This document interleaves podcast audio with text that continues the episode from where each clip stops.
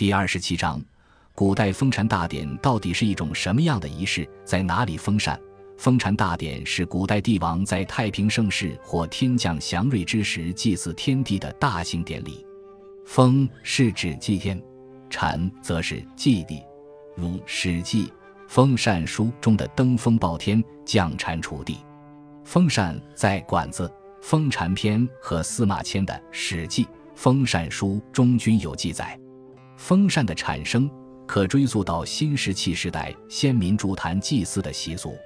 当时由于自然科学的不发达，人们对日月山川、风雨雷电等自然现象不能准确的把握，因此产生原始崇拜。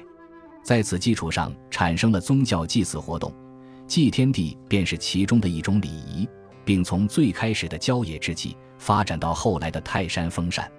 古代帝王为加强自己的统治，宣扬天命观念，便有了封禅大典。封禅中的祭天一般选在很高的地方，嵩山和泰山都曾举行过封禅大典，但以泰山封禅最为著名，影响也最大。封为祭天，在山顶上筑圆坛以报天之功；禅为祭地。在泰山脚下的小丘之上筑方坛，以报大地的恩情。至于天坛为圆，地坛为方，则反映了古人天圆地方的自然观念。封禅仪式早在三皇五帝时期就有，而非民国初年史一论者认为的系其人杜撰。据《史记·封禅书》，自古受命帝王何尝不封禅？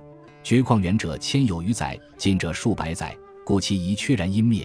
其详不可得而记文云，然后从五帝之顺的封禅开始记起，并在文章中间引用《管子·封禅篇》的“西吴怀氏封泰山，禅云云；西封泰山，禅云云；神农封泰山，禅云云。”到了秦汉，封禅已经成为帝王们的盛世大典，秦皇汉武都曾举行，以彰其功。封禅需要一定的条件，司马迁在《史记》。封禅书中提到，帝王在当政期间，如果出现太平盛世或者天降祥瑞，即可封禅。